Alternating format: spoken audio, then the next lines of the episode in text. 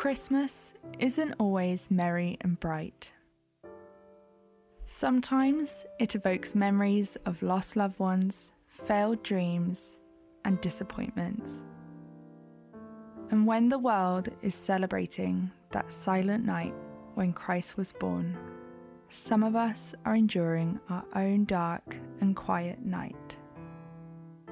But we must remember in the dark what we have known to be true in the light. The truth that sustains us through difficulty, hardship, loneliness, and despair. You are loved. God is near. God can redeem this. You are not alone.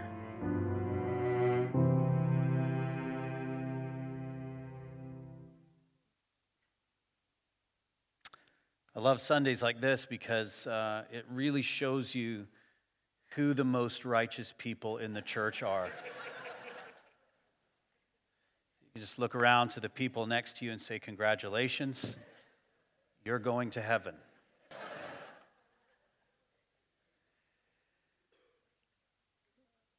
It's, uh, it's, you know, it's kind of apropos that we would have weather like this today because I think um, just the weather outside, though frightful, as they say in the song, uh, might illustrate kind of where this series is going. Uh, because it's weather like this where there's a danger that you might hit a, hit a skid, right? A little bit of black ice, or you're coming through a intersection and you have neglected to put your winter tires on just yet and the car kind of starts to get out of control and no matter how many times you jerk the steering wheel one way or the other no matter how many times you pump those brakes i've got a friend that always used to say to me if you hit a skid going through an intersection when in doubt gas it out. That doesn't work by the way. And there's this moment of panic and this moment of fear when the car kind of gets out of control a little bit. I hit one of those skids spiritually speaking about two years ago right at this time uh, spiritually, uh, uh, things just kind of went dry, and there was a lot of disillusionment and confusion. No matter what I did, all those things that you try to kind of get the car back into control, you know, you turn the steering wheel this way and that, and you pump the brakes and gas it out. No matter what I did, my prayers kind of just seemed to hit the ceiling and reflect right back down to me. And I'd read the Bible, and it wasn't alive like it was before, and I'd read Christian literature, and it just didn't seem to speak to me. Some of you may have even been here during that time. I, I, had, a, I had a rough time spiritually. Pastors go through that too, by the way. And during that time, um, an individual handed me a book and said, Why don't you check this book out? And it wasn't new Christian literature. In fact, the book was written in the 16th century by a man I have nothing in common with. He was a monk, Spanish, and he was an anti reformer. So, all of the guys that are kind of my theological heroes, John Calvin and Martin Luther, he thought all those guys were crazy. So, I should have really hated this guy. His name was St. John of the Cross. I don't think that's the name his mother gave him, by the way. I think he probably got that over time. And he wrote a book called The Dark Night of the Soul. I don't know if you've ever heard of it, maybe you have. And have you ever read a book where you're just you're reading and you're going how did this person know that about me he, he's a spanish monk from the 16th century how is it that he is wrapping language around emotions that i can't even articulate he's reading my mail He's sitting quietly outside of my house in his car for hours on end just to get my routine down. He knows it. And this is 400 years ago. So, what, you know, kind of came to the surface for me through that Christmas season two years ago, I, I am endeavoring to bring to bear to our congregation this Christmas season that sometimes we go through a dark night of the soul. And if you've never gone through one of those, just keep living, you'll get there.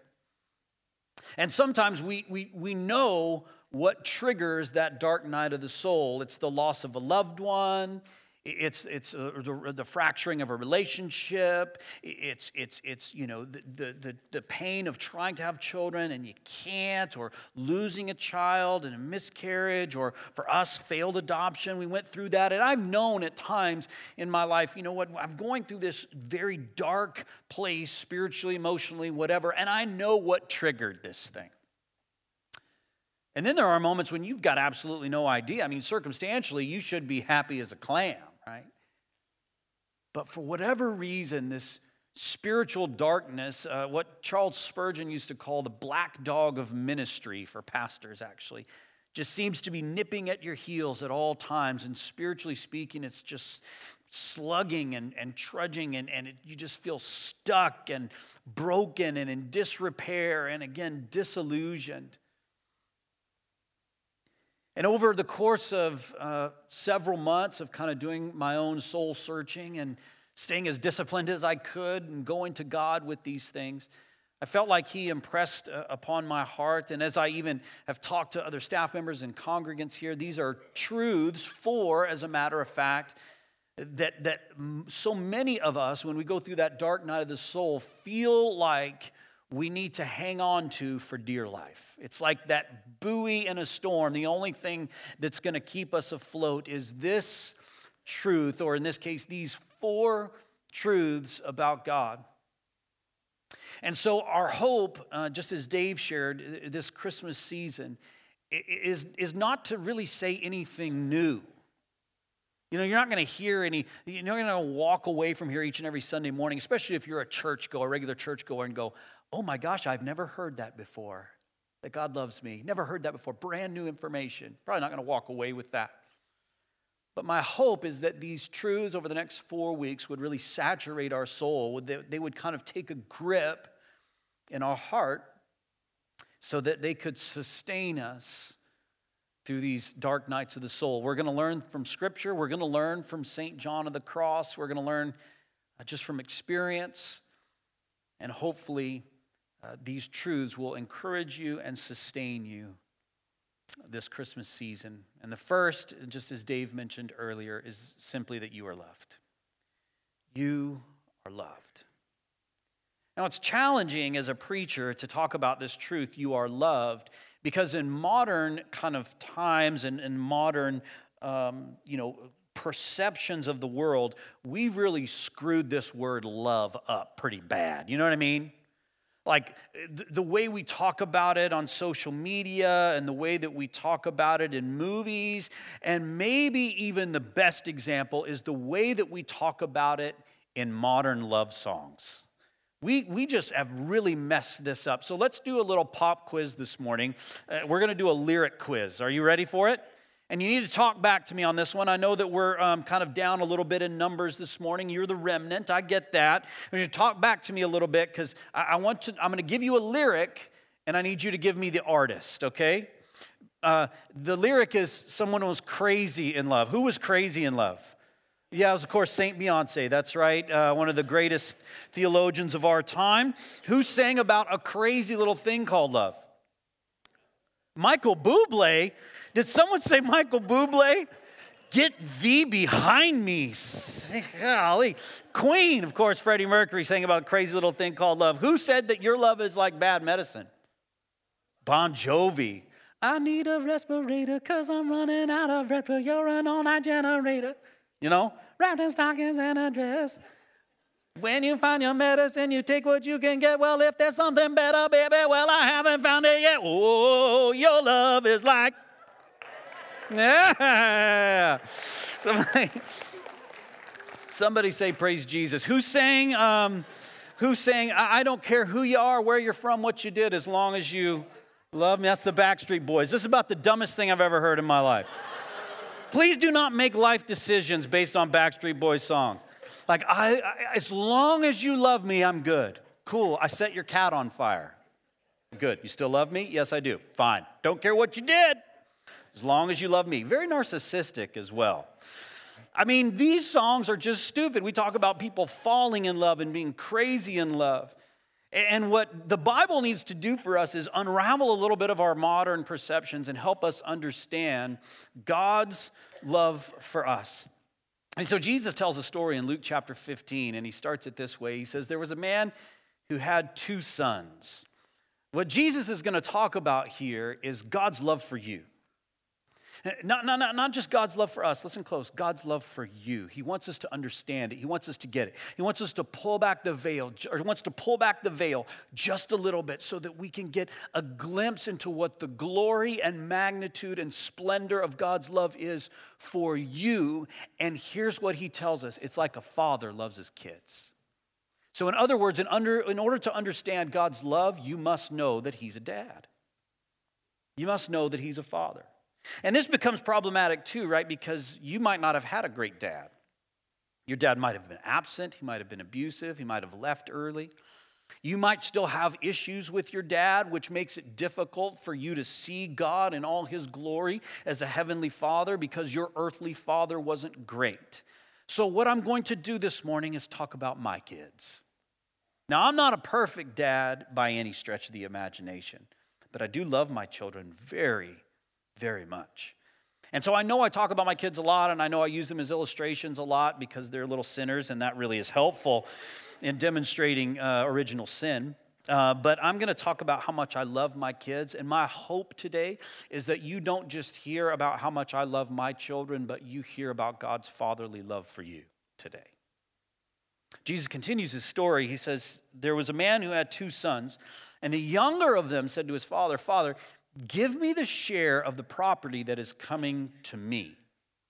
Now, this is an offensive request in our culture, but it would have been exponentially more offensive in first century Jewish culture. What he's saying to his dad is, You're as good as dead to me. I'd rather have the money.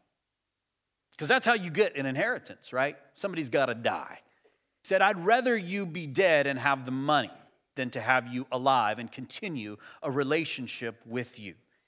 He's about to extract from his father money that he believes he deserves, and he tells his dad, It's okay if you were dead, that's fine. Very first thing Jesus wants us to know about God's fatherly love for us is that kids are the worst. Children are the worst. If you're considering having children now, please think again. They are an absolute pain in the rear end. And here's the deal I'm speaking facetiously, obviously, but stick with me because this is part of what Jesus wants us to know. If you don't believe me that kids are the worst, meet the Branson family. Did you read about the Branson family this week on the news? This is the Branson family, lovely little family, aren't they? This is little Lucy. Look at her, how cute she is, Lucy. Say, oh.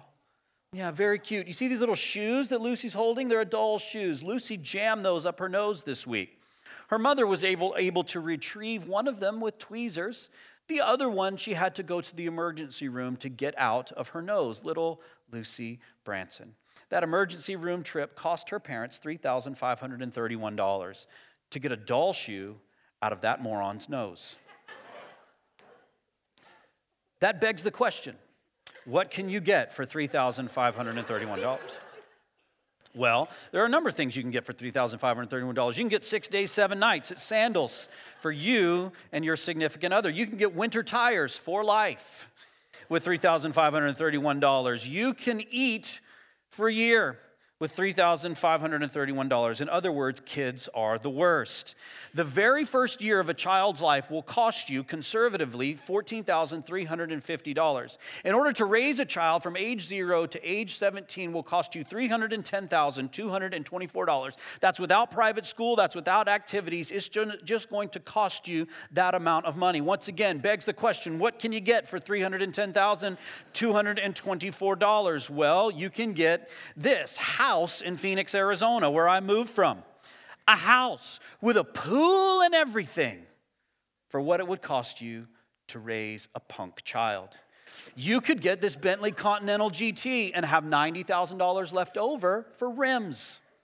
You could buy this Cessna. You could buy a plane and have $50,000 left over with which you could purchase me a 1968 Camaro Supersport which is available on eBay right now if you're thinking of Christmas gifts for me. Um, in other words, kids are the worst. That's the moral of this story. This kid requests from his father an absolutely offensive thing, and looks what his dad does. He divides his property between them. That's the heart of a dad. Because this dad's no fool. You understand what I'm saying? He understands what's happening here. He knows that he raised this child from when he was knee high to a grasshopper. He changed this boy's diapers. He knows that he's given all that he's had already emotionally, physically, spiritually, financially, just poured time and energy and effort into this child. And he says, I'd rather you be dead and take the money and run. And his dad says, Okay. The very first thing I want you to know about God's love for you it's reflected in my love for my children, is that his love is completely irrational. Uh, uh, give me grace when I say this. It's like God checks his brain at the door when it comes to you. It, it doesn't make any sense why he would lavish his grace upon you. You can't bring him anything. He owns the cattle on a thousand hills. I make a lot more money than my children. They can't bring me anything. I'm smarter than both of them combined. I, am much more well read. They, they, they're totally and completely dependent upon me. And Canaan's even made it more challenging because it used to be he was totally dependent on me, but he was stationary. Now he crawls, he's fully ambulatory, and he's getting into things and he's throwing things around. And still, I love him. For what reason? I don't know. It's completely irrational. That's God's love for you. It causes him to do things that people might think are foolish. In fact, in Tim Keller's book entitled The Prodigal God, he says that in this story, the prodigal is not the son because a prodigal is a spendthrift, is somebody that's unwise with money and pours money down the tubes. He says the, the person that's the prodigal in this story is really the father dividing his property between these children when he knows full well what's going to happen. That's how much God loves you. It's completely irrational. My kids are able to manipulate me because I have checked my brain at the door. Canaan already, he can't even talk, he can't read, he's an idiot, he can't do anything. 15 months old, he should be reading by now and he's able to manipulate me. Kaya is able to pull at my heartstrings. It's not my mind, it's not my logic, it's my heart of love for her that she tugs at to get what she wants. She comes into our room almost every single morning. She tickles me on the foot to wake me up. She crawls into bed and she goes, Daddy, can we snuggle? Yeah, babe. Sure. We snuggle. The thing you need to know about Kaya is that she loves to watch shows. And we try to kind of limit her screen time, like a lot of you parents do, limit TV time and phone time and you know computer time and all that stuff. So she'll crawl into bed and say, Daddy, can we snuggle? And I say, Sure, babe. And I wrap her up in my arms. And she goes, Daddy, maybe for two minutes, then we can watch a show? you manipulative little turd. You know, it's just, you are a manipulative. You know why? Because my love for her is completely irrational. That's God's love for you. This is what Jesus wants us to know. This is how dads love their kids. Not many days later, the younger son gathered all he had and took a journey to a far country. And there he squandered his property in reckless living. Do you understand what's happening here? This is a euphemism for something. He just parties his brains out.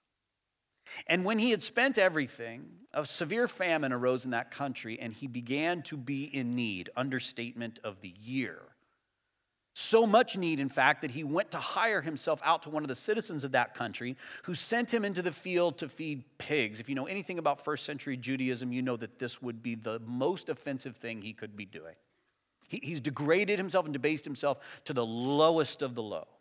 And he was longing to be fed with the pods that the pigs ate. I would even eat pig food. And no one gave him anything. But when he came to himself, he said, How many of my father's hired servants have more than enough bread, but I perish here with hunger? I will arise and go to my father and I will say to him, Father, I have sinned against heaven and before you, and I am no longer worthy to be called your son. Treat me as one of your hired servants. Now, in rereading this passage this week and studying it over and over, and some of you, this is a familiar passage, something stuck out to me for the very first time. I don't know if you've ever done that before when you read scripture and something just kind of pops out to you in a new way, and this is it. I will arise and go to my father. There is an assumption that's driving this choice. Do you know what it is? He's got grace for me. Right?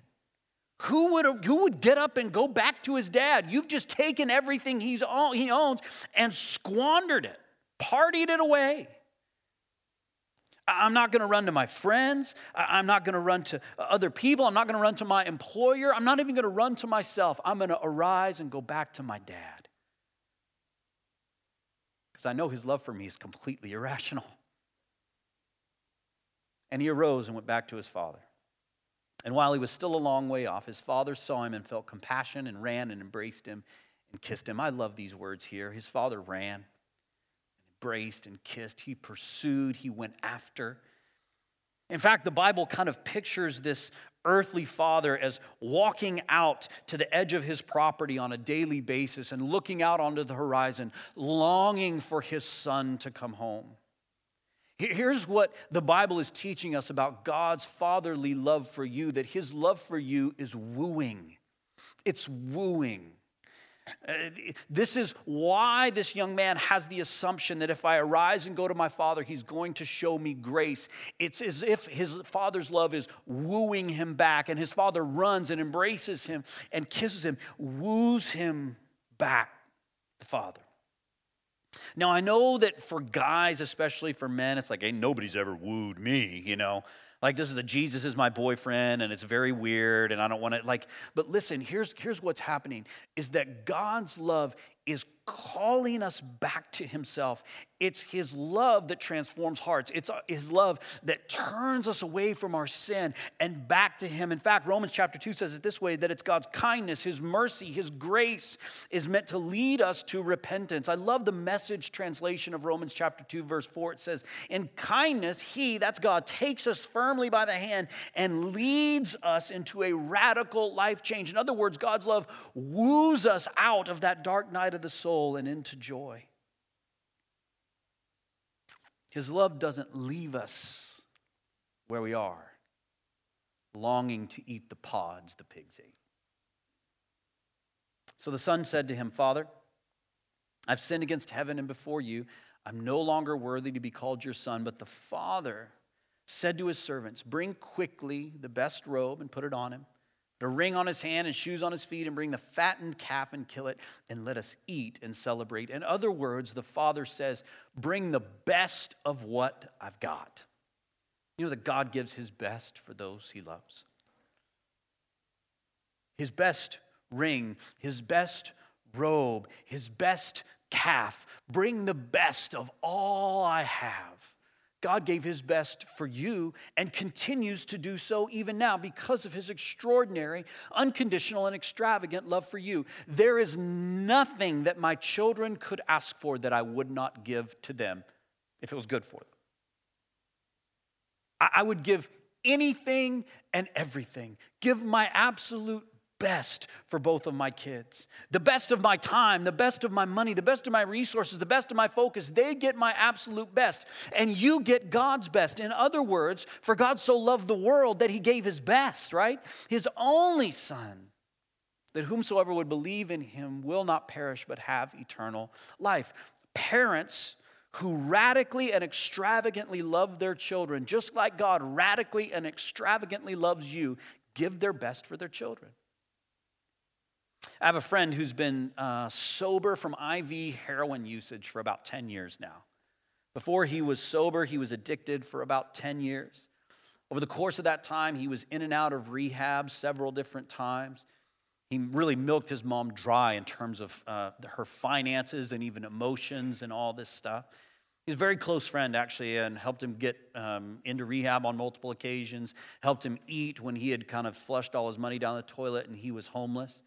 And towards the end of his uh, addiction, he went to his mother and said, I, I want to go to rehab again for like the seventh time. But it's going to cost me $50,000. His mom had nothing left. I mean, she had exhausted all of her resources. She had given her absolute best for this kid, and he had really squandered it on reckless living. So she emptied out her retirement, left her penniless, and she didn't hesitate. He went to rehab, cost her 50 grand. Three days before the end of that rehab, he checked himself out, went right back to using. And a year later, when the court ordered him to go to rehab or go to jail, his mother stood up for him in court talked about how much she loved him, talked about she would never stop loving him, that whatever she had, and she had very little left at that point, she would still give everything for him. That's how God feels about you. By the way, that was the last rehab he ever went to. Doing great now, working at a rehab, helping other people get sober. And that's how God feels about you. He's just never going to stop. Never going to stop giving his best for you. The best robe, the best shoes, the best fattened calf, all of God's resources, he exhausts in order to demonstrate his great love for you. The father makes a second comment. Look up here. He says, For this son of mine was dead and is alive again. He was lost and is found. And they began to celebrate. Look at the change that happens because of this father's love. He was dead and now he's alive again. He was lost and now he is found. That God's love is transformational as well. God's love changes us. God's love makes us different. We were lost and now we are found. We were dead and now we are alive again. So it's not just a love that extravagantly pours out blessing, but it's a love that forms us into the likeness of Christ. It's a love that rescues us, a love that redeems us, a, lo- a love that turns us away from a life that pursues death into a life that pursues eternal life. It's transformational, it's an active love, it's a love that makes a difference each and every day. This is the kind of love that God has for you. And that's just a little sliver, that's just a little glimpse. So, the last question I want to answer uh, this morning before we go is, is simply what does this mean? What does God's love mean? Okay, God loves me. Okay, so, so what does that mean for me day in and day out? What does that mean for me when I, you know, have to commute two and a half hours home after service today because of the snow, right?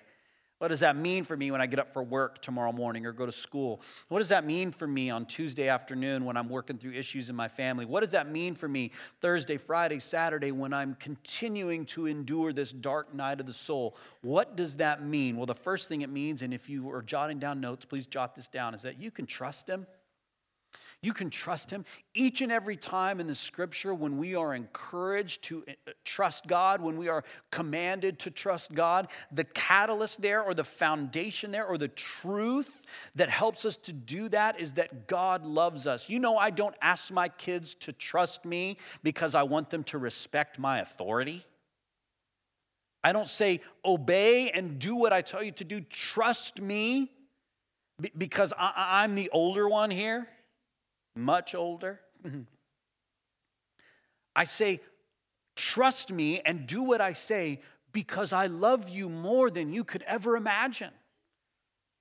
I, love you more than anyone else on the planet.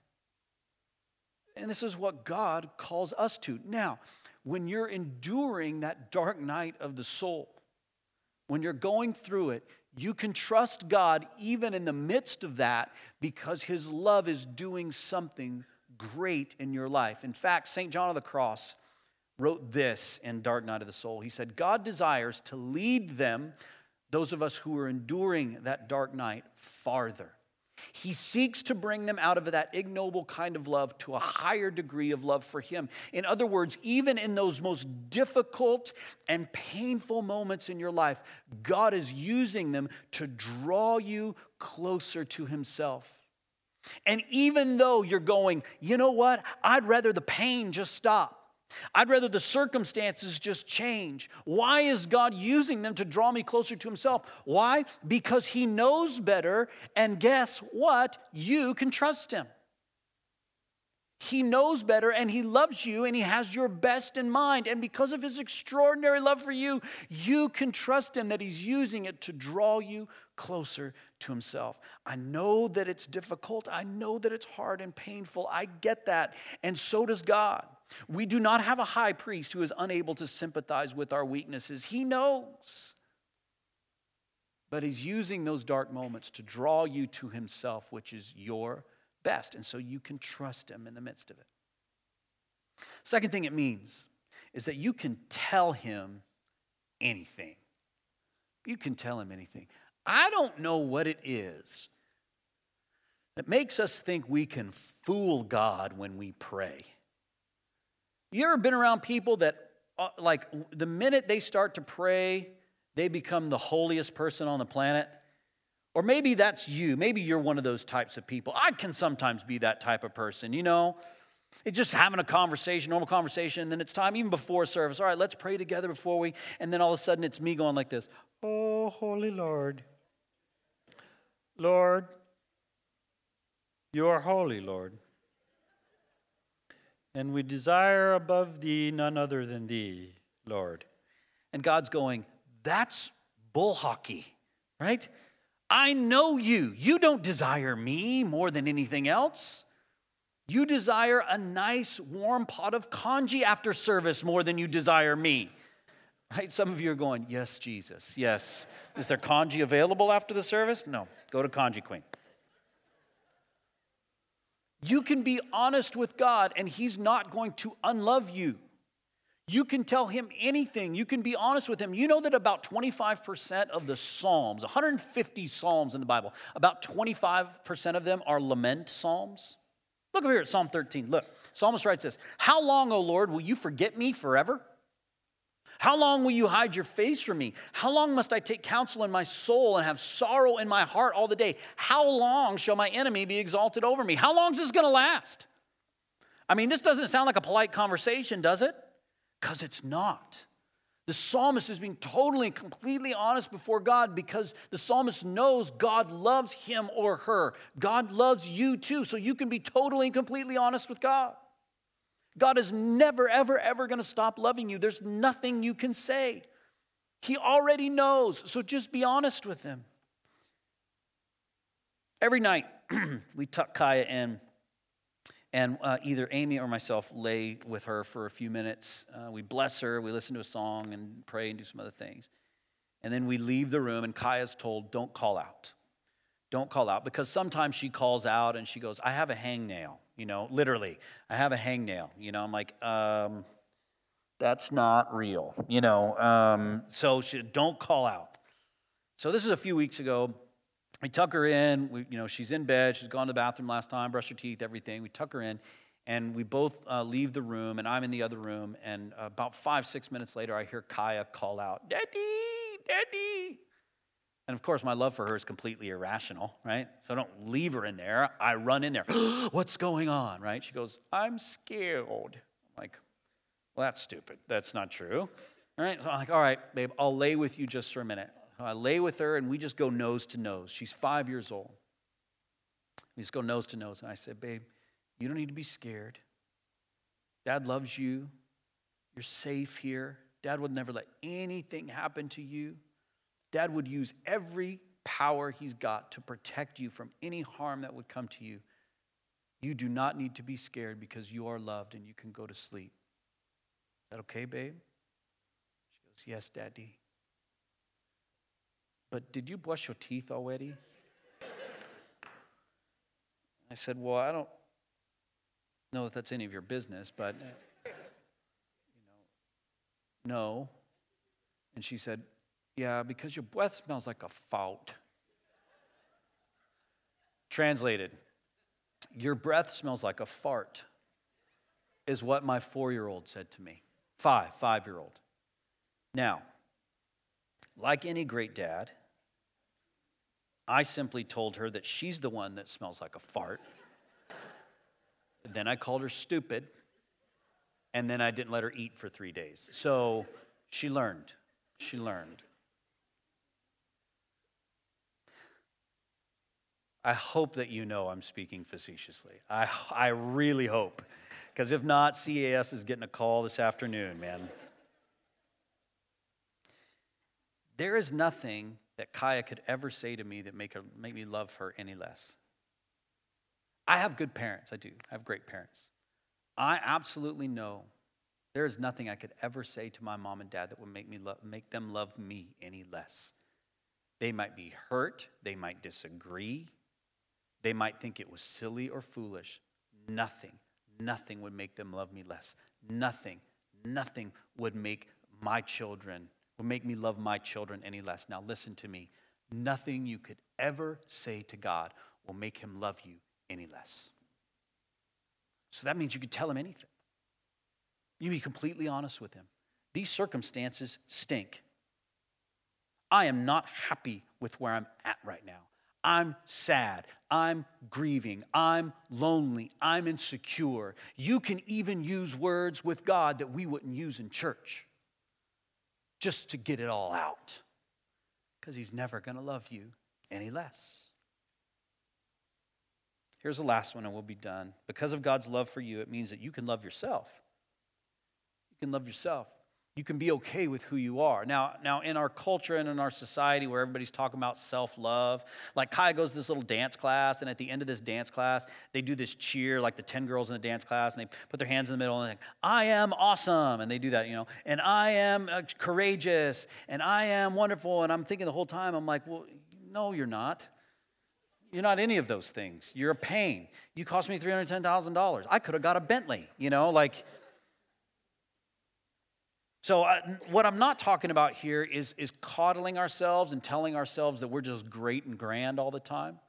Here's what I'm saying is that even in the midst of your deepest pain and brokenness, even in the midst of your foolish choices, you can still make the decision to walk toward God because He loves you. You can still make the decision to do what's best for you, which is, listen closely, pursuing God I'm not saying do what's best for you, like go get a new car, do what's best for you, uh, jump out of that marriage that you don't like because you get to define what's best for you. No, no, no, no, no. God defines what's best for you, and what's best for you is to pursue Him. And so, no matter where you are in life, because God loves you, you can love yourself and make great choices for yourself. In fact, this is what happens with this young man that says the Bible says that when he came to himself, when he came to his senses, other translations say, when he looks at his circumstances, circumstances and goes, This is not good anymore, he makes the decision to walk away from that because of the extravagant and wooing love of his heavenly Father. So, in the midst of your pain and difficulty and challenge, please, please, God begs you and I invite you to be reconciled with God and make the decision that's good for you, which is repentance, forgiveness, and walking in the newness of life that Jesus offers you. Because God loves you, you can love you. This is the last thing I'll say, and, and, and we'll be done. Every night, we when we tuck Kaya in, we uh, we bless her, we pray, and we do a few other things, and, and we do the same thing with Canaan. Bless him too. And it's just speaking over them this truth uh, about their mom and dad's great extravagant, completely irrational love for them. So I want to tell you how we bless Kaya. It's the same thing every night. I want to tell you how we bless Canaan. It's the same thing every night. And perhaps today you might hear the voice of God telling you what he thinks of you as his child. Every night I say, Kaya, you are my joy. Do you know that? That you're God's joy? You make him smile. Say, Kaya, you are a gift to me. You are God's grace to me. You are favor that I did not deserve. Let God say this to your heart today. There's nothing you could do that would make me love you more. There's nothing you could do that would make me love you less. I love you just because you're my daughter. Kaya Elizabeth, sincere Cooper always will be. So my love for you will always be. Let that fatherly heart of God sink in today. That no matter what you do, no matter what you say, nothing will ever change his great and extraordinary love for you. This is how we bless Canaan every night.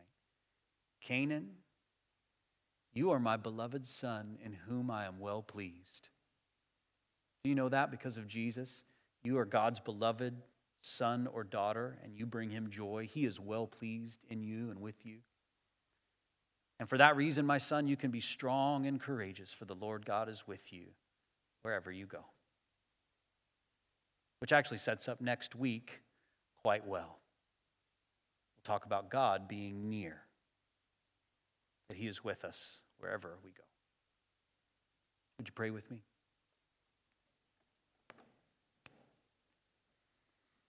God, just as we acknowledge to begin uh, our time today, there's nothing new. nothing new on the table, nothing new that was said this morning. But God, I believe your spirit can speak profound words of truth to the deepest parts of who we are, even when it's something that we may have heard before.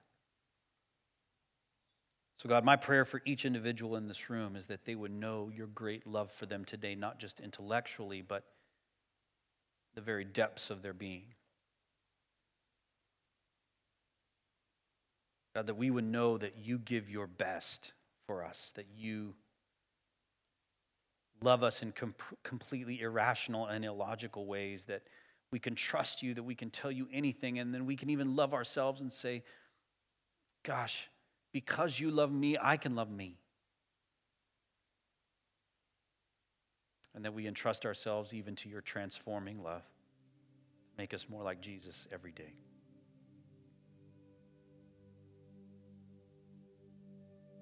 God, thank you for uh, this time to gather together today. I pray again that this truth would permeate, saturate our hearts and souls today, this afternoon, this week. Christ's name, amen.